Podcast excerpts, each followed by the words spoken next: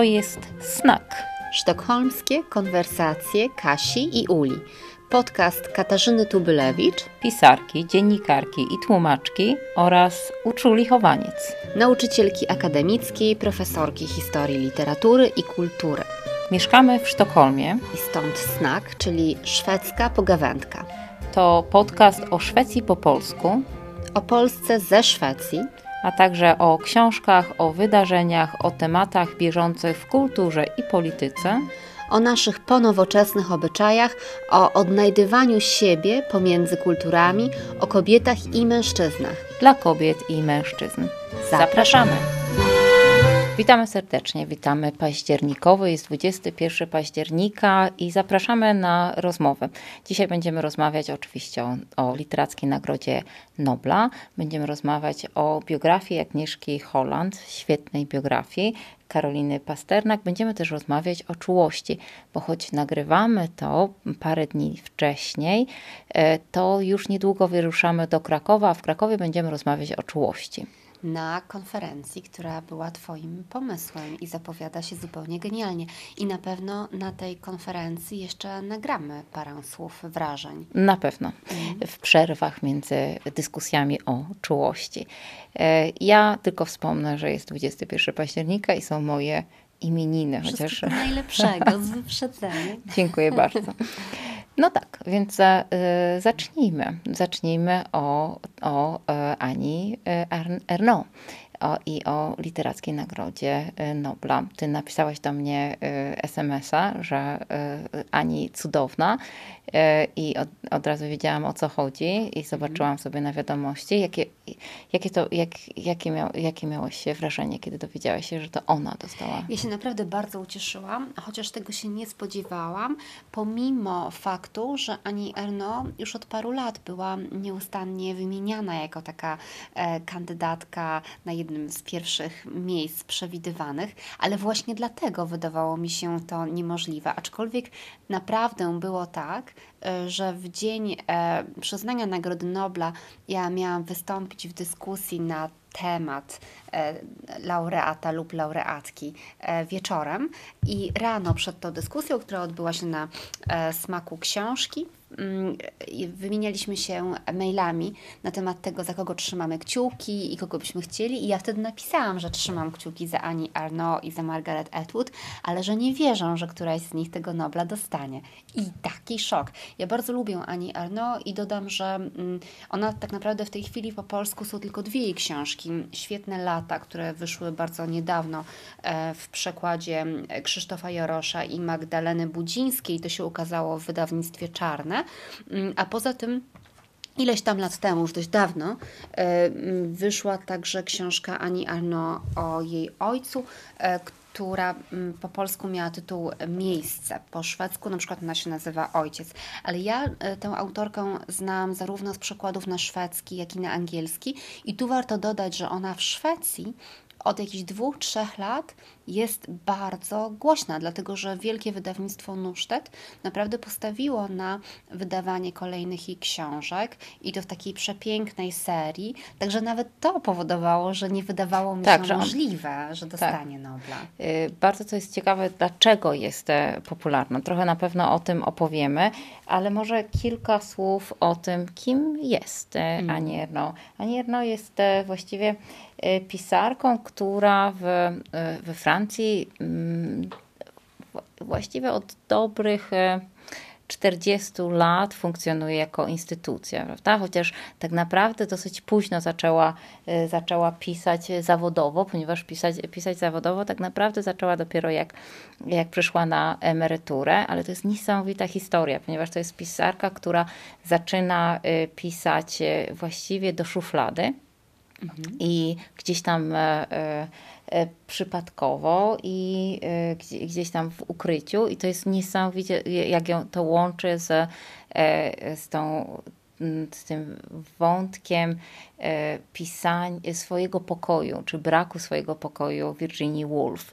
I właściwie ona, ja zawsze łączyłam Ani Erno, z Towi, Tove właśnie Ditlevsen, z, z Deborah Levy, czy z Virginia Woolf właśnie. To są takie tego typu głosy, które łączą intymność z taką przez intymność, przez opowiada, opowiadanie o, o sobie, opowiadają też o naszej rzeczywistości. Zresztą chyba nie da się, nie da się inaczej. Tak, to znaczy ona jest w tym takim nurcie dzisiaj wciąż bardzo się rozwijającym e, literatury autobiograficznej, czasami nazywanej autofikcją, ale ona nie lubi, jak się tak Albo mówi życiopisaniem. Tak, ale, e, e, tak, tak. ale pamiętajmy, że mm, ona jest jedną z prekursorek, aczkolwiek jeszcze wcześniej była Sylwia Plath, tylko o tym wtedy mhm. się mówiło, że to literatura konfesyjna, ale na przykład nie byłoby Knausgorda, czy nie byłoby Edwarda Louis, gdyby nie było mm, Ani Arnaud.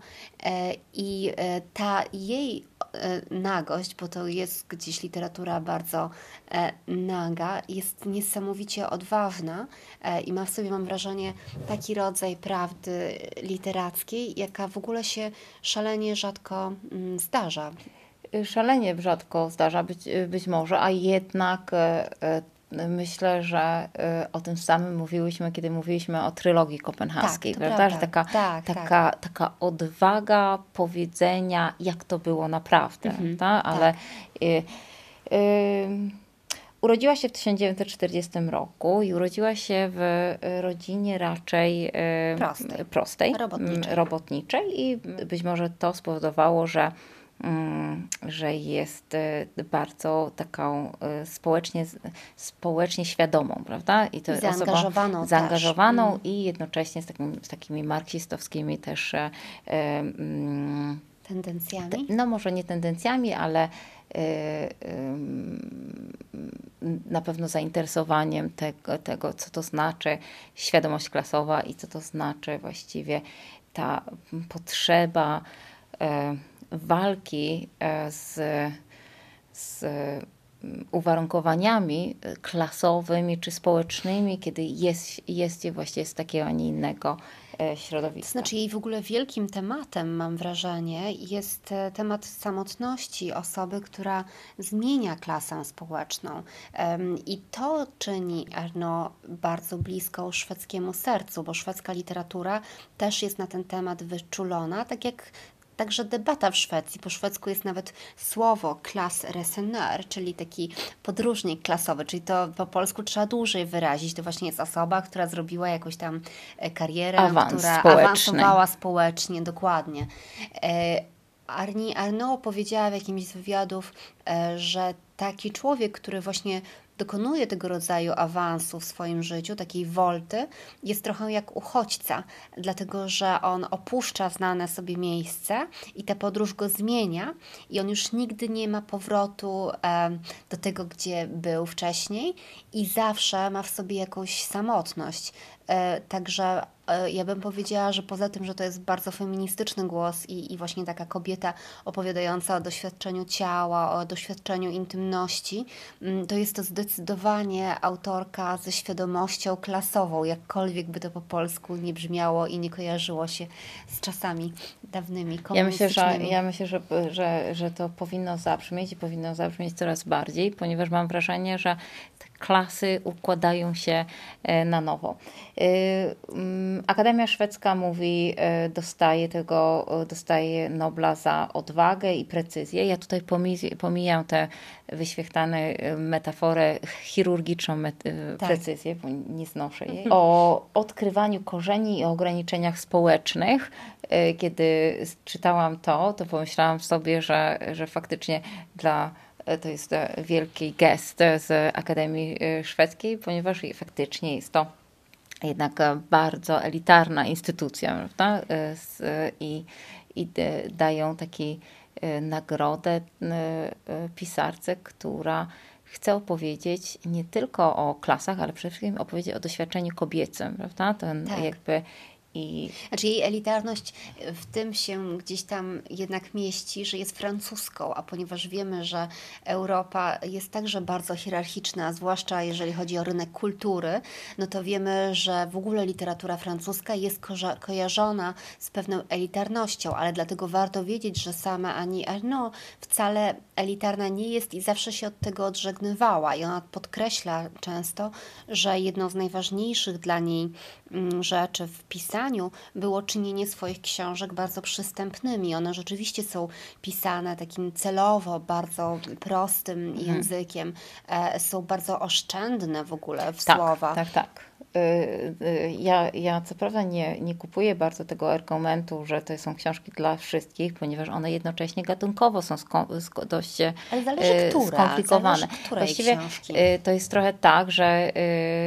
no właśnie nigdy nie mówi, że pisze powieści, prawda? Ona albo ona jakby ucieka od, od gatunkowości, ponieważ trochę jest tak, że, że tak naprawdę nie wiemy, co, czy te książki są e, wspomnieniami, czy te książki są jakąś dokumentacją dokumentami, czy to są eseje, czy to są powieści.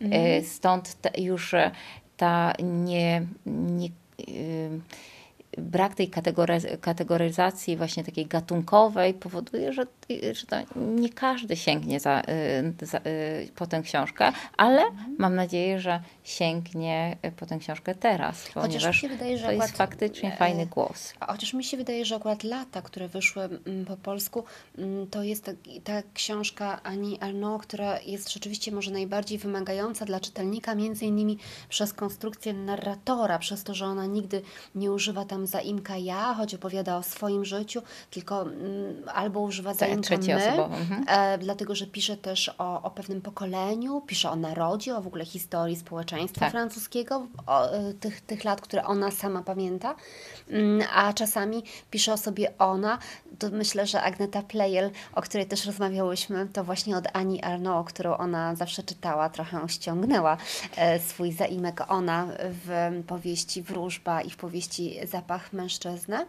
Mm, ale wracając do Ani Arnaud, na przykład jej książka Pamiętnik dziewczyny, ja ją czytałam po szwedzku, jest naprawdę e, po prostu, jest, jest w formie pamiętnika, do którego miesza się czasami e, głos tej kobiety, która pisze o doświadczeniu bycia 23-letnią, przepraszam, nawet nie 23-letnią, tylko 19-letnią dziewczyną, kiedy ona sama już tam jest grubo po e, 50, e, więc ogląda też zdjęcia tej dziewczyny i, i patrzy na nią z zewnątrz, tak. ale jednocześnie jest w tym jakaś taka e, naprawdę wielka przystępność i łatwość, która może być czytana też bardziej płasko, tak powiedziałabym. Y Enierno zaczyna swoją książkę, zaczyna swoje pisanie w 1974 roku, ma 24 lata właśnie mhm. i nie, 34 lata, a, mhm. bo urodziła się w 1940 roku i zaczyna y, pustymi szafkami. Y, później dopiero w 1983 wydaje miejsce La Place, które jest zauważone i to jest e, książka o toksycznej relacji z ojcem. I to jest e, właśnie miejsce oraz Kobieta z 1987 e, roku. To są dwie moje książki, które były dla mnie bardzo ważne. Tak, i bo Kobieta dawna, o matce, prawda? Bo, I o... bo związane są właśnie z relacjami córki i, i rodziców, a przede wszystkim córki i matki. To jest ta, ta relacja, która mnie jako literaturoznawca czynię interesowała bardzo e, od, od zawsze w zasadzie. I to jest e, i ta e, właśnie tak, to miejsce, książka, która, mm, która wzbudziła duże, duże zainteresowanie, właściwie zaczyna taką, taką zaczyna karierę pisarki, która jest, która odważnie opowiada o sobie, ale to już wtedy jest pisarka, która, mm, no, która jest właściwie na, na końcu swojego małżeństwa, prawda? Bo wychodzi za mąż e, w 64 roku, właśnie wtedy ma 24 lata i małżeństwo to 21 lat, ale to jest małżeństwo ważne, prawda? Bo bardzo często ten mąż i, i, i nie. Y, y, i to, jak trudna jest albo nieudana jest instytucja małżeństwa w naszej kulturze, jest często tematem dyskusji. Ma również dwóch synów, więc pojawia się temat macierzyństwa, rodziny, ale często są to właśnie takie wątki dosyć gorzkie i krytyczne. To znaczy, ale mm, tutaj dodajmy, e, że też to zresztą pojawia się właśnie w tej chwili, nawet tu przeglądam, szukam wybranego fragmentu, ale właśnie chyba za dużo mam fragmentów wybranych i go nie przeczytam w tej chwili, e, ale już w latach mm, jest sporo takich uwag dotyczących małżeństwa, e, w których mm, ani Arno po prostu sugeruje, e, że e, zwłaszcza jej pokolenie było tak bardzo uwikłane w role społeczne i tak e, szalenie zaprogramowane na to, by życie wyglądało w określony sposób, że, że właściwie te, te małżeństwa trudno nazwać związkami z miłości albo w ogóle świadomymi związkami. Natomiast ona stała się z czasem też piewczynią wolnej miłości i napisała, wydaje mi się, dosyć fascynujące książki mm, na temat namiętności, takiej namiętności, która jest, no, potrafi być przyczyną niemalże zagłady człowieka, ale zarazem jest jakimś niesamowicie ważnym doświadczeniem egzystencjalnym. Na przykład taka bardzo krótka e, powieść, e, która po polsku nosiłaby tytuł Prosta namiętność i która jest no, rewelacyjnie Simple napisana. Desire. Mm-hmm. Simple Passion, po passion. tak. Mm-hmm. Jest opowieścią o jej romansie, e, który miała z mężczyzną sporo od niej młodszym e, żonatym. Ona miała już prawie 50 lat, kiedy go spotkała. On był przed 30. Był zresztą attaché ambasady Związku Radzieckiego w Paryżu, aczkolwiek w tej, w tej powieści ona nie wyjawia, kim był, ale warto dodać, że właśnie ukazała się całkiem niedawno najnowsza książka Ani Arnaud, która jeszcze raz e, rozwija wątek e, tej, e, tej romansu. miłości, tego romansu i ma tytuł Młody mężczyzna. To jest niesamowicie właśnie, y, ja, ja, jak ona dostała tę nagrodę, jak dowiedziałam się, to właśnie przypomniała mi się ta, dokładnie te sceny z tej książki, właśnie Simple Passion, które, w których y, jakby nie, nie no, trochę z taką chirurgiczną precyzją mhm. pokazuje nam, y, jak to, co, co czuje kobieta czekając. Tak. Prawda? To, Czyli taka totalna mhm. nuda, y, w zasadzie nic, tylko czekanie, czy przyjdzie, kiedy przyjdzie, czy, czy te, te skrzypnięcie drzwi, które gdzieś tam słyszę, to już jest on, czy nie, e, ale absolutna rewelacja. Zaraz mhm. E, o tym porozmawiamy. Porozmawiamy o latach, przeczytasz nam fragmenty e, i zapytam Cię właśnie, czy jak Ty pisałaś o pasji, o kochaniu, szwedzkim kochaniu, czy w jakiś sposób gdzieś w tle też miałaś e, właśnie Ani Erną.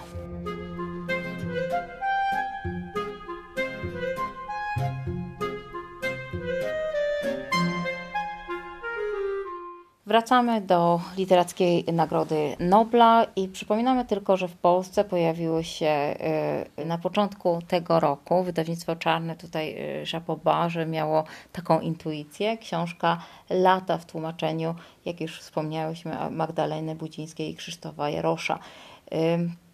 Porozmawiajmy trochę o tej książce, bo. Ale przy... zanim to zrobimy, bo będziemy mówić na pewno o tym, jak bardzo są w niej różne aktualne wątki i ważne dla polskich czytelników, to powiedzmy jeszcze jedną rzecz, że niedługo na polskie e, ekrany kinowe e, wejdzie film zrobiony na podstawie nietłumaczonej jeszcze na polski powieści Ani Arno. Ten film ma tytuł Zdarzyło się.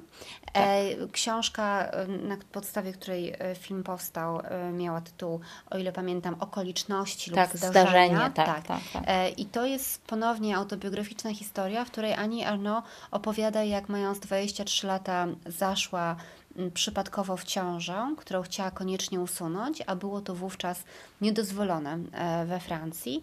E, I e, ona no, po prostu opowiada o, o próbach usuwania ciąży na własną rękę, o um, zabiegach drutem i tego typu historiach, a później o dokonaniu aborcji w sposób nielegalny.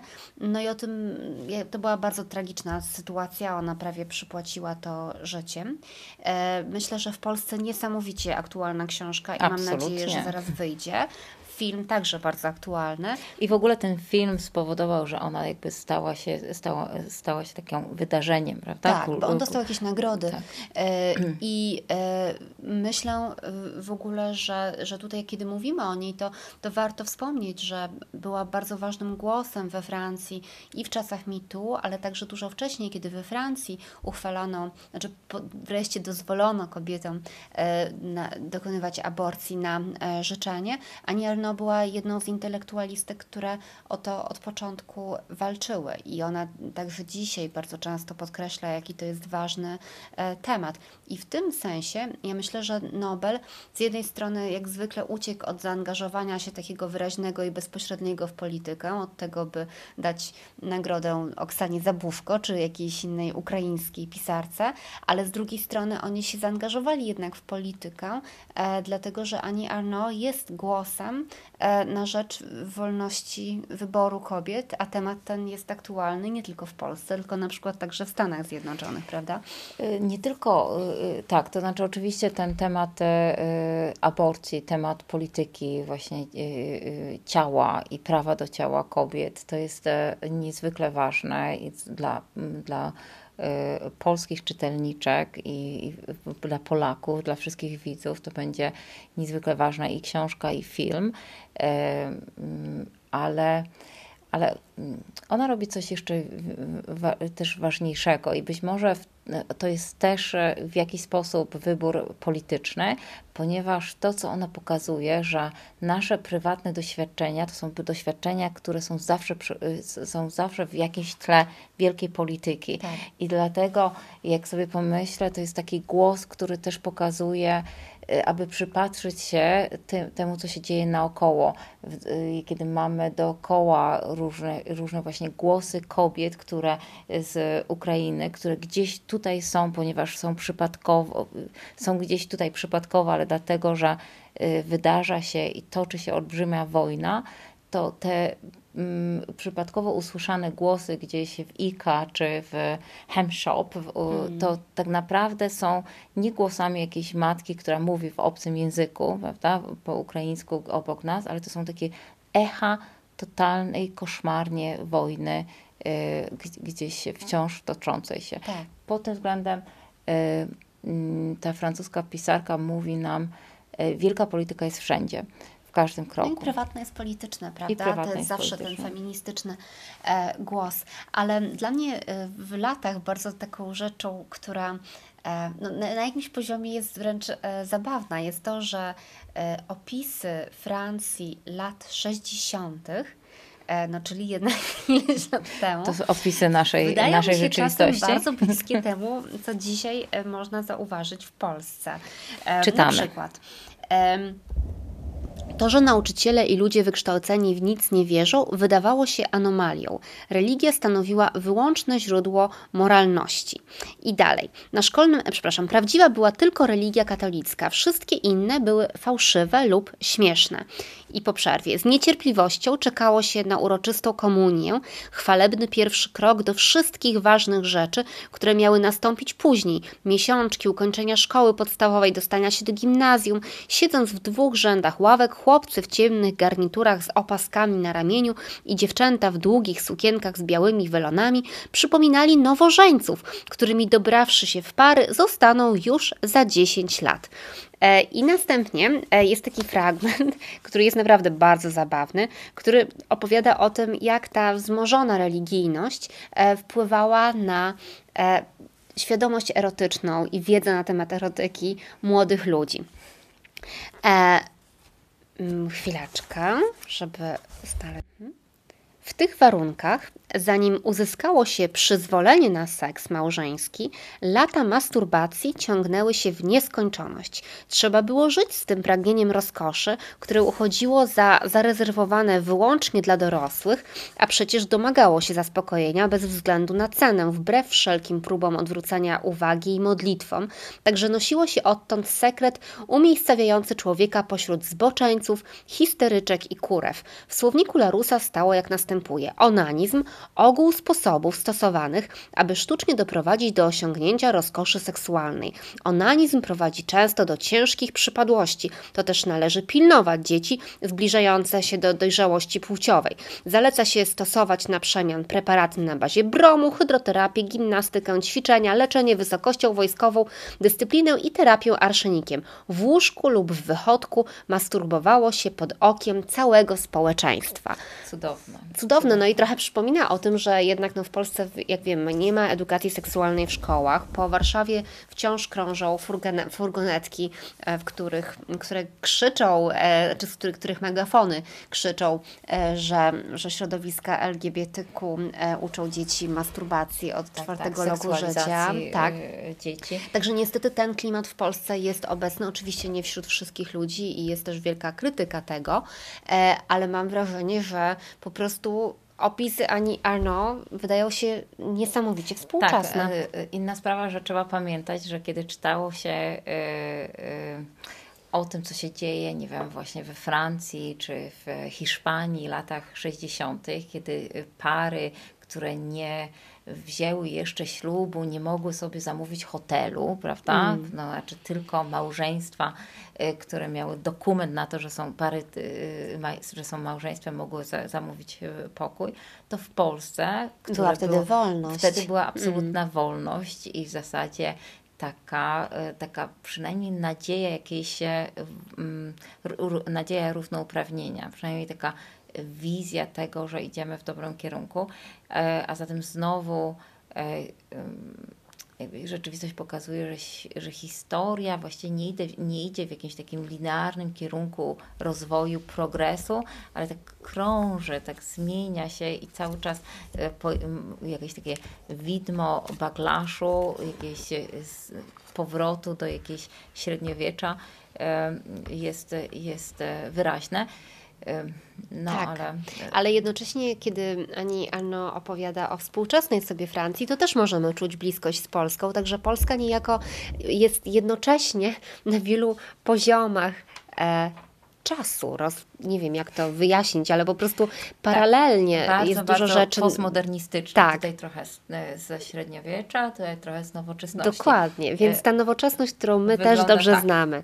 Miejsca, w których oferowano towary, stawały się coraz większe, piękniejsze, bardziej kolorowe, dokładnie wymyte, kontrastowały ze zniszczonymi stacjami metra, z urzędem pocztowym i liceami publicznymi. Każdego poranka odradzały się we wspaniałości i w obfitości pierwszego dnia Edenu Gdyby codziennie jeść jeden słoiczek, rok nie wystarczyłby, aby spróbować wszystkich rodzajów jogurtów i deserów. Były odmienne depilatory do pach męskich i żeńskich, specjalne wkładki do stringów, wilgotne chusteczki higieniczne, kreatywne przepisy i pieczone przekąski dla kotów z podziałem na koty dorosłe, młode, starsze i koty niewychodzące na dwór.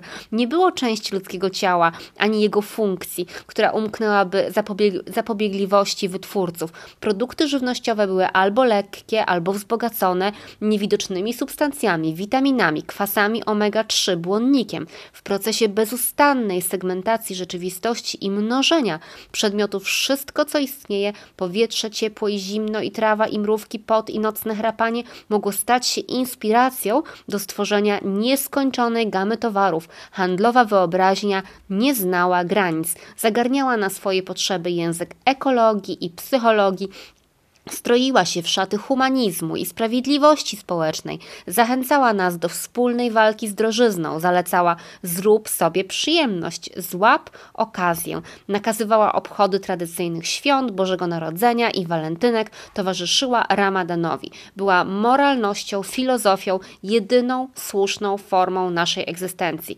Życie prawdziwe, ofon. Wspaniałe. Y, jednocześnie to poczucie humoru, mm -hmm, taki tak. Y, y, ostry jak brzytwa język, taka obserwacja rewelacyjna. Trochę jak Dubrawka Ugreścić, no nie? To jest ten klimat. Trochę mm. z, z, dużym, dużym humorem.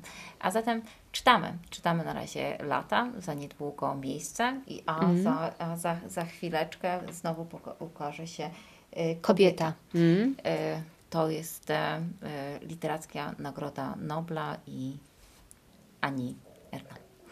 A teraz porozmawiajmy o kolejnej wspaniałej A teraz porozmawiamy o kolejnej wspaniałej e, kobiecie, reżyserce, twojej przyjaciółce, Agnieszce Nie wiem, czy przyjaciółce, ale bardzo bliskiej mi osobie. To jest znak sztokholmskie konwersacje Kasi i Uli. Pamiętajcie, polubcie nas na Facebooku i na Instagramie. Bądźcie z nami na patronite.pl. Istniejemy dzięki temu, że Wy jesteście. Biografia e, Agnieszki Holland, e, reżyserki. E, Biografia od biografia nowa tytuł. Karoliny Pasternak i tytuł Holland, biografia od nowa. Dlaczego? Bo już była wcześniej inna biografia Agnieszki Holland. Dlatego od nowa. I teraz przepisana na nowo? Nie, inaczej Pozmienia- napisana. pozmieniana. inaczej napisana.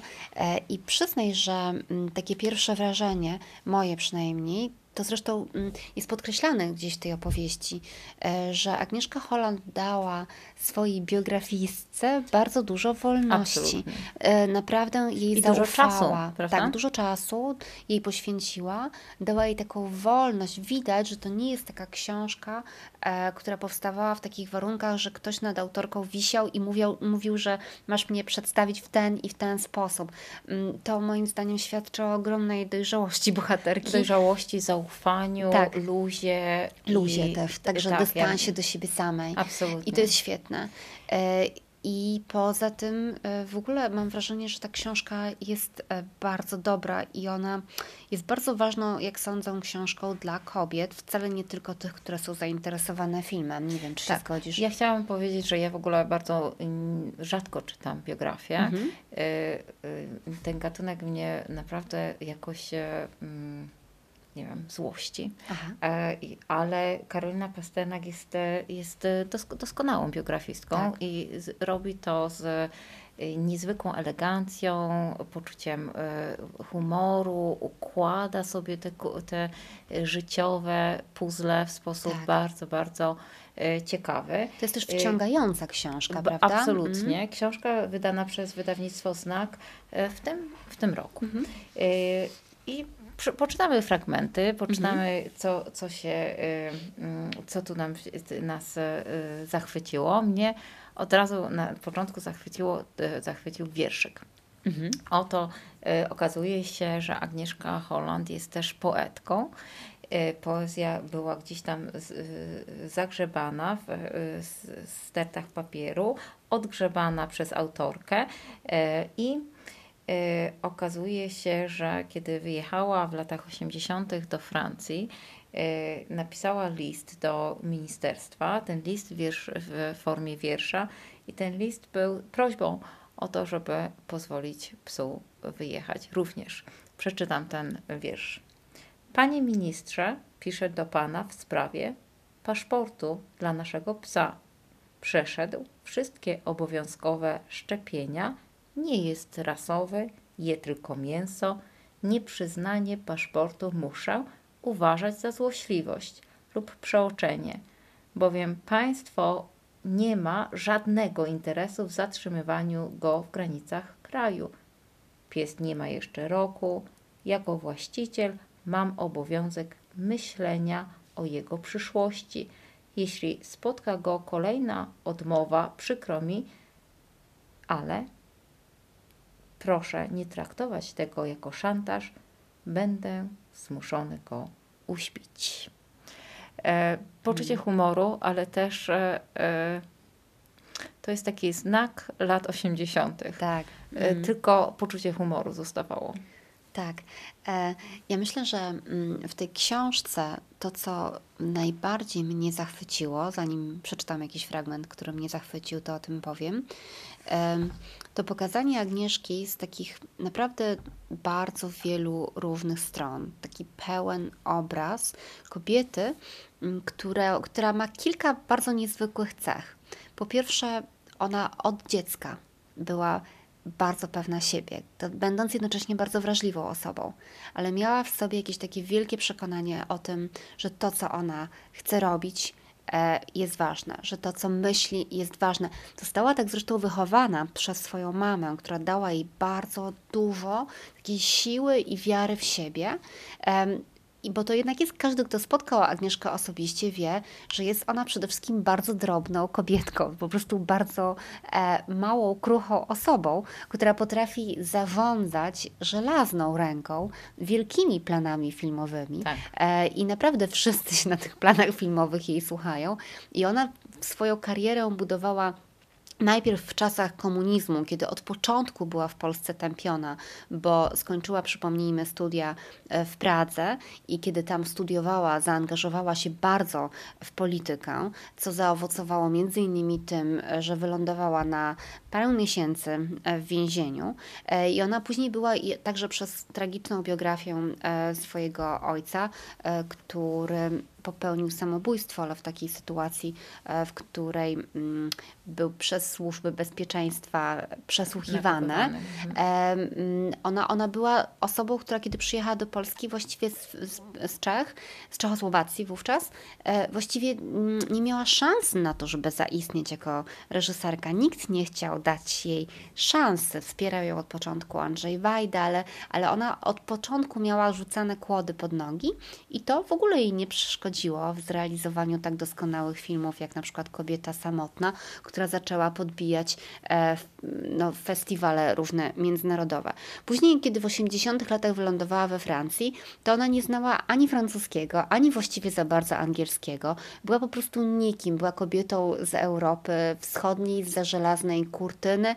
Emigrantką polityczną. Tak, e, źle widzianą nawet przez sąsiadów Francuzów, którzy uważali, że Agnieszka i jej e, córka Kasia wrzucają piasek kota do e, toalety i te toalety e, zapychają. E, I, I ona w tym świecie także zbudowała na nowo siebie i swoją karierę. Potem zrobiła to samo w Hollywood. I właściwie ta książka pokazuje, że na każdym etapie i po każdym wielkim sukcesie w jej życiu przychodziły nowe wyzwania, nowe kłody pod nogi, że ona właściwie nigdy nie była taką artystką i taką reżyserką, która jest tylko chwalona i która robi tylko takie filmy, które się e, świetnie, mm, nie wiem, e, oglądają albo przez wszystkich są doceniane, mm, a ona jednak w tym wszystkim cały czas miała wielką energię, e, siłę i wielki nonkonformizm. I ja właśnie wybrałam dwa fragmenty, które moim zdaniem bardzo mm, pokazują jej stosunek do, do tego, że warto być w życiu nonkonformistą. Tak, ale zanim, mhm. zanim ty opowie, opowiesz, to ja tylko wspomnę o tym, bo jak słuchałam, jak, jak mówisz właśnie o takiej silnej y, kobiecie, to przypomniała mi się właśnie taki który, fragment, który ja wybrałam o wychodzeniu na korytarz. Mhm. I to jest w momencie, kiedy ona jest w ciąży i jest, y, ma zostać matką. A była bardzo młodo w ciąży. I, bardzo, mhm. i, i to jest i ta jej świadomość e, takiego buntu wobec takiego wchodzenia w taką rolę macierzyństwa i to wychodzenie na korytarz dla mnie jest taką w całej tej książce jest takim, taką metaforą tego, że bardzo odważnie idzie swoją drogą, prawda? Nie siedzi w tej sali i nie, tłum, nie, nie opowiada sobie tych samych opowieści. Więc mój fragment jest właśnie y, taki. Y, to jest ze 137 strony. Jeszcze w szpitalu rozwijała się jedna z iluzji Agnieszki na temat macierzyństwa. Przed porodem wyobrażała sobie, że sprowadzenie na świat nowego człowieka uszlachetnia, że na porodówce będzie panowała atmosfera życzliwości i wzajemnej pomocy. Tymczasem świeżo upieczone matki, które widywały na, yy, widywała na oddziale położniczym, były zmęczone, obojętne, skupione na sobie, jakby nic poza nimi samymi ich nie obchodziło. Agnieszka pisała w liście do swojej matki. Trudno mi wytrzymać w tej, atmosf- trudno mi wytrzymać w tej atmosferze triumfującej płci, więc jak tylko mogę, wychodzę na korytarz. Och, piękny fragment. No właśnie, to jest cała Agnieszka. E, to później znowu będziemy w temacie macierzyństwa, dlatego że mm, Agnieszka, kiedy wylądowała we Francji, tak mówią Agnieszka, bo my rzeczywiście jesteśmy po imieniu e, i, i, i się znamy i lubimy, a nawet miałam zaszczyt dwukrotnie być u Agnieszki w jej letnim domu e, w Brytanii i potwierdzam też to, o czym także pisze Katarzyna Pasternak, że Agnieszka poza tą stroną polityczną, poza tą stroną artystyczną, mm, ma też w sobie e, taką osobę, która kocha życie i kocha cieszenie się nim i na przykład uwielbia gotować e, i jest mistrzynią robienia genialnych zakupów na takich typowych francuskich e, targach z owocami i warzywami. Ale po tej, po tej dygresji wróćmy do początków francuskich Agnieszki. Kiedy ona znalazła się we Francji, to była w ogóle bez swojej córki, potem musiała przez prawie rok na nią czekać, dlatego dlatego że władze polskie nie chciały Kasi wypuścić. Mm, a kiedy Kasia przyjechała do Paryża, to e, na początku było jej oczywiście strasznie trudno i nie mogła się w ogóle tam odnaleźć e, i tęskniła i przeżywała różne kryzysy. Ale w końcu się odnalazła i zaczęła nawet powoli stawać się francuską. E, a Agnieszkę Holland zaczęło coś w tym e, nie, niepokoić. I tutaj opowiada w, bio, w biografii mm, sama Kasia. Przejmowała się, że robię się konformistką. Martwiła się bardzo, w którą stronę idzie mój charakter. Uważała, że musi mną potrząsnąć. Nigdy mi tego nie wytłumaczyła w tych słowach, ale mnie się wydaje, że chodziło właśnie o to. Mamie zależało na tym, żeby wpoić mi przekonanie, że nie muszą należeć do żadnej grupy. Od małego Agnieszka próbowała przekazać Kasi otwartość, i tolerancję, nauczyć, że w życiu nie chodzi o to, żeby się z innymi zgadzać, że trzeba mieć własne poglądy, własną drogę i że nie można innych ludzi osądzać za to, jaką oni drogę wybrali. Jej reakcja na to, w którą stronę szedł charakter córki, z punktu widzenia dzisiejszej psychologii dziecięcej, wydaje się ekstremalna. Agnieszka próbowała wybić Kasię z grzecznej formy, w którą, jak jej się zdawało, wsadza ją francuski model edukacji. Robiła więc z nią swoiste ćwiczenia z nonkonformizmu. Jeździły więc na przykład w Paryżu metrem w godzinach szczytu. Agnieszka trzymała Kasię bardzo mocno za rękę i zaczynała na cały głos piać. Wszyscy na nas patrzyli. Wstydziłam się strasznie. Chciałam się zapaść pod ziemię, opowiada Kasia Adamik. Innym razem w sklepie na już opłacone zakupy w koszyku Agnieszka położyła patelnię, patelnię i powiedziała do córki: A teraz wyjdź ze sklepu. Kasia była przerażona. Nie dość, że od małego była legalistką, nigdy nie przejechała się nawet autobusem na gapę, była też szalenie nieśmiała. Ta sytuacja powtórzyła się później raz czy dwa. Ukradła raptem dwie, może trzy rzeczy, ale sytuacja w metrze powtarzała się wiele razy. Myślę, że ona dziś wie, że to nie było fajne, choć jednocześnie często mówi, że przed przecież zadziałało.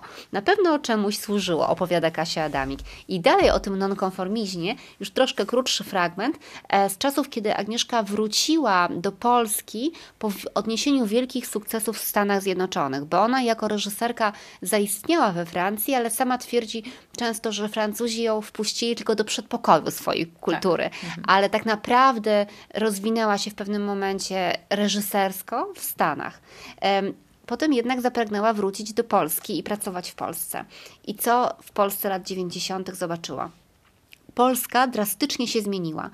Teraz mówi Agnieszka. Kiedy zaczęłam pracować w Stanach, byłam zaskoczona tym, że ludzie są tam tak konformistyczni, mówi mi Agnieszka. Godzą się na różne paskudne rzeczy, żeby tylko nie stracić posady. Po jakimś czasie zrozumiałam, że oni żyją na kredyt i że konieczność na przykład spłaty hipoteki powoduje, że śmiertelnie się boją, że ich dochody mogą się zmniejszyć. Gdy wróciłam do Warszawy, zobaczyłam, że coś podobnego stało się także u nas po transformacji. Polacy stali się znacznie bardziej przestraszeni i konformistyczni niż to było za czasów komuny. Zaczęli żyć ponad stan, na kredyt, pracować często tylko po to, żeby go spłacać. Środowisko filmowe także się zmieniło. Wszyscy budowali jakieś domy, mieli wypasione mieszkania, luksusowe samochody, wspomina Agnieszka. Pamiętam dziennikarzy, którzy przychodzili na wywiady do mnie do mieszkania na Ursynowie i patrzyli na mnie jak na kosmitkę. Nie remontowałam tego mieszkania, nie miałam takiej potrzeby, a odniosłam wrażenie, że wszyscy wokół mieli ten głód luksusu. To jest ciekawe, prawda? Bardzo, bardzo mm. ciekawe. E, e, porozmawiamy za chwilę o tym, jakie, jakie, które filmy są dla Ciebie e, najciekawsze, Agnieszki, o czym, o, o, o tym, Co jeszcze można w tej książce zobaczyć, ale chwilę przerwy. Słuchacie Snaka sztokholmskich konwersacji Kasi i Uli. Wspierajcie nas na patronite.pl i dzięki Waszemu wsparciu ten znak jest możliwy i razem z nami tworzycie go. Rozmawiamy o Agnieszce Holland i o biografii od nowa. E, ty znasz Agnieszkę Holland prywatnie, spędziałyście ze sobą trochę czasu. E, a za co ty lubisz e, tę reżyserkę, osobę, kobietę? Ona jest dla mnie niesamowicie inspirującym człowiekiem, e, dlatego że Agnieszka to jest taka osoba, e, która ma ogromną wiarę w różne ideały, wielką wiarę w siebie, ale taką mądrą wiarę, nie ma w tym cienia narcyzmu, tylko takie poczucie, że ja mam coś ważnego do opowiedzenia, ja mam coś ważnego do zrobienia. Jest niesamowicie młoda i ma cudowny stosunek do młodych ludzi. Ona się otacza młodymi ludźmi, e, lubi się od nich uczyć, e, słucha ich uważnie. To widać w tym, że ona współpracuje często z młodszymi osobami, ona poświęca, ona często jest mentorką młodych ludzi, bywa nawet mentorką mojego e, syna stawiającego pierwsze kroki e, w świecie filmu. Mm, e, I, I to jest takie wyraźne, i moim zdaniem to jest cecha mądrych ludzi, e, Absolutnie. że ona po prostu wie, że od tego młodego człowieka można się uczyć, a nie tylko być jego nauczycielką. Mm, ona jest poza tym ma bardzo dużo dystansu do siebie, ma wspaniałą cechę, taką umiejętność e, bardzo mądrego radzenia sobie, zarówno z wielkimi sukcesami, jak i z porażkami. Ona po prostu zawsze ma w sobie jakiś taki rodzaj buddyjskiego spokoju. Nie należy go tego absolutnie mylić z brakiem temperamentu, bo Agnieszka słynie z tego, że potrafi wściekać, potrafi krzyczeć, potrafi być autorytarna, jest osobą taką właśnie silnych emocji ale w jej postawie życiowej e, jest jakiś taki dystans, jest poczucie humoru zawsze e, i jakiś taki wewnętrzny spokój, który ją prowadzi przez te wzburzone fale bardzo fascynującego życia, w którym ona niesamowicie dużo osiągnęła i zrobiła rzeczy, o których się nie śniło e, różnym. No właściwie tylko można powiedzieć, że Polański i Holland to są ci reżyserzy z Polski, którzy zrobili taką karierę, no w pewnym momencie Kieślowski, tak. ale Kieślowski jednak nigdy nie był częścią też debaty, dyskusji międzynarodowej tak. na temat filmu, może dlatego, że nie znał e, języków dobrze. A Agnieszka Holland jest też bardzo ważnym nazwiskiem w świecie filmu, z którym po prostu liczą się autorytety e, międzynarodowe. Także ona mnie tym wszystkim fascynuje, a poza tym ja sama będąc osobą, która lubi ładne, dobre życie i lubi taką piękną, dziką naturę, zachwycam się jej stosunkiem do tego, co ona uważa za ładne i fajne w życiu. Mhm. E, właśnie ten dom w Brytanii, w takiej naprawdę małej miejscowości, gdzie, gdzie nie ma prawie nic, za to w pobliżu są wspaniałe wrzosowiska e, i, i puste plaże. I mm, jej właśnie umiejętność tworzenia e, bardzo ciepłego domu pełnego przyjaciół, jej e, wspaniałe gotowanie, szybkie. Ja też lubię gotować i lubię szybko gotować. Ona tak samo to robi.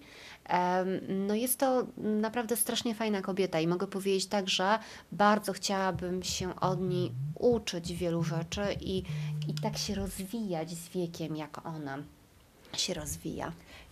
Ja przygotowując się do dyskusji z Agnieszką Holland, dyskusję, którą miałam z, w, w ramach e, konferencji Wszystko o czułości i rozmawialiśmy o, o, o, jej funkcji, o jej rozumieniu czułości, y, powiedziała mi właśnie coś, mm, o czym ty mówisz, że, że, coś, co zdradzało, że uczy się od młodych ludzi. Powiedziała, mi, powiedziała nam e, w trakcie tej rozmowy o tym, że kiedy kiedy patrzę teraz na nowe pokolenie, to nowe pokolenie nie znosi autorytatywności, to znaczy nie znosi też y, generalizacji, takich słów, które tak trzeba robić, to y, tak, tak jest dobrze, tak jest źle, że są, że są nastawieni w sposób no, dla nas nie dla naszego jeszcze, jeszcze pokolenia zupełnie nie do zrozumienia y, w sposób na negocjacje. Wszystko jest w jakimś, musi być w jakiś sposób trochę otwarte na,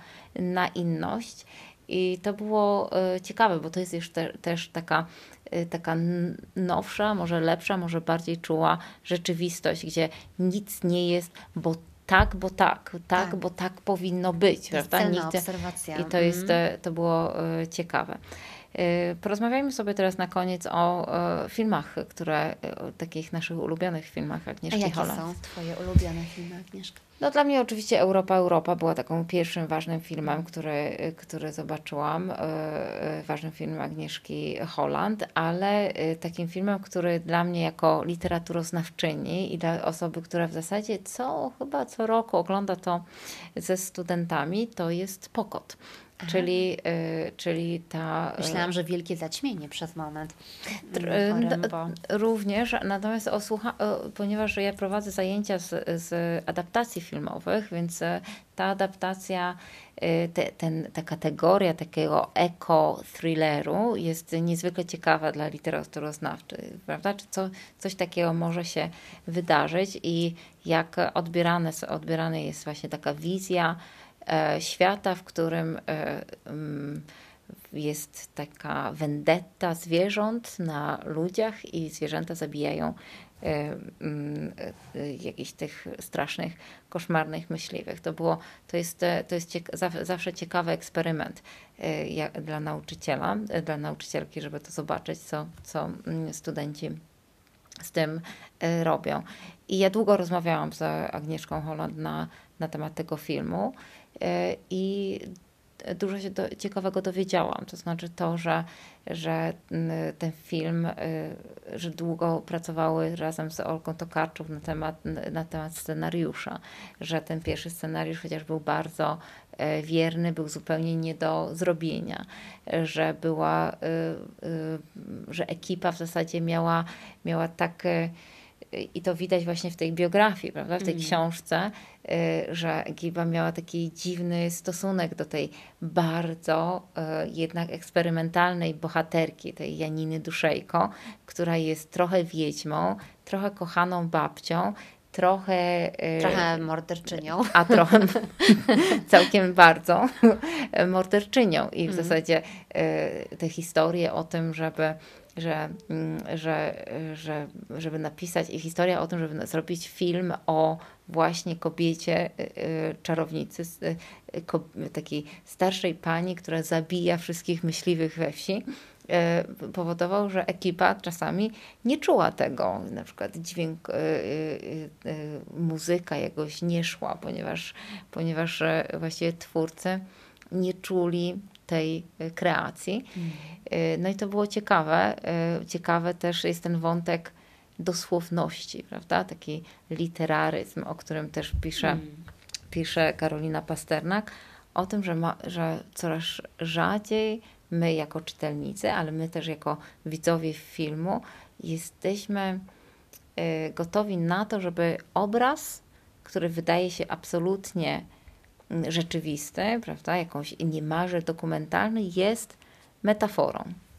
Tak. E, to prawda. E, ja też bardzo lubię ten film. E, on jest rzeczywiście świetny, ale ja tak naprawdę za moje ukochane filmy Agnieszki Holland uważam dwa jej starsze filmy. Po pierwsze francuski Olivier Olivier. Olivier, Olivier. Zupełnie mhm. wspaniały. Absolutnie.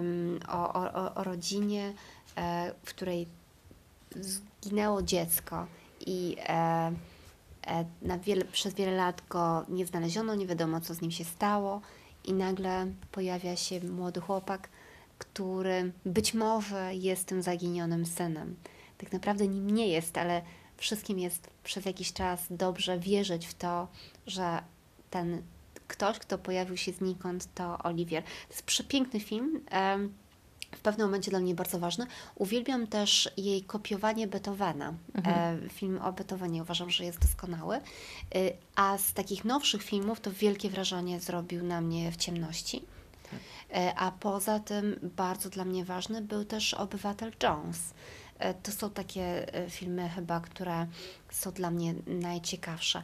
Ale z drugiej strony powiedzmy sobie, że Agnieszka zrobiła, Holland zrobiła strasznie dużo filmów. Tak, tak, tak. I, I trudno je skategoryzować. Trudno na, one się nawet też zmieniają, po, prawda? Poetyka się zmienia. Tak, Poety, tak, tak, To, jest, e, to chyba jest cecha jednak wielkiego artysty, prawda? Że nie trzyma się jakiejś takiej y, jednej narracji, jednej opowieści. Tak. Choć wiesz, że sama Agnieszka Holland, kiedy mówi o swoich filmach, to właśnie ona czasami mówi, że ona zrobiła bardzo dużo, da, bardzo dobrych filmów, a jednocześnie nie ma poczucia, że zrobiła jakieś takie arcydzieło e, i że to właśnie chyba gdzieś wynika z takich jej poszukiwań i narracyjnych, i formalnych. Ona chyba gdzieś tam też czuje się rzemieślniczką, taką po prostu reżyserką, która bierze materiał e, i ona już od dość dawna robi rzadko filmy w pełni autorskie. Tak, mhm. tak pracowała na początku swojej kariery. A teraz z reguły jest tak, że zachwyca ją czyjś scenariusz, albo książka e, i, i, i z tego powstaje film i to chyba prowadzi właśnie do tych albo różnych... opowieść jak szarlatan, prawda? Tak, tak, mm. tak, dokładnie. Ale mm, jest to mm, niesamowita kobieta zupełnie i jak się myśli też właśnie o tym, co, czego ona dokonała w końcu nie tak długim e, życiu, e, to jest to po prostu porażające, a w tym wszystkim pamiętajmy, że zawsze jest właśnie bardzo zaangażowana politycznie, bardzo zorientowana Świadoma, we wszystkim, odważna. co się dzieje, tak, zabierająca głos. No, jest to ktoś przez bardzo duże K.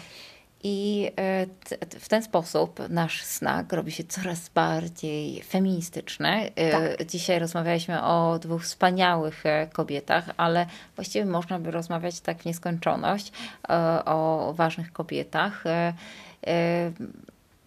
No tak, może o jakichś mężczyznach, na przykład o nagrodzie Nike porozmawiamy za miesiąc, ale tego nie obiecujemy. Nie obiecujemy, aczkolwiek ja dodam, e, że nagroda Nika mnie ucieszyła. Może nie dlatego, że dla poezji i szczerze mówiąc, nawet nie znam tego tomika, wierszy przeczytam, ale ja szalenie cenię Jarniewicza jako eseistę piszącego o przekładzie.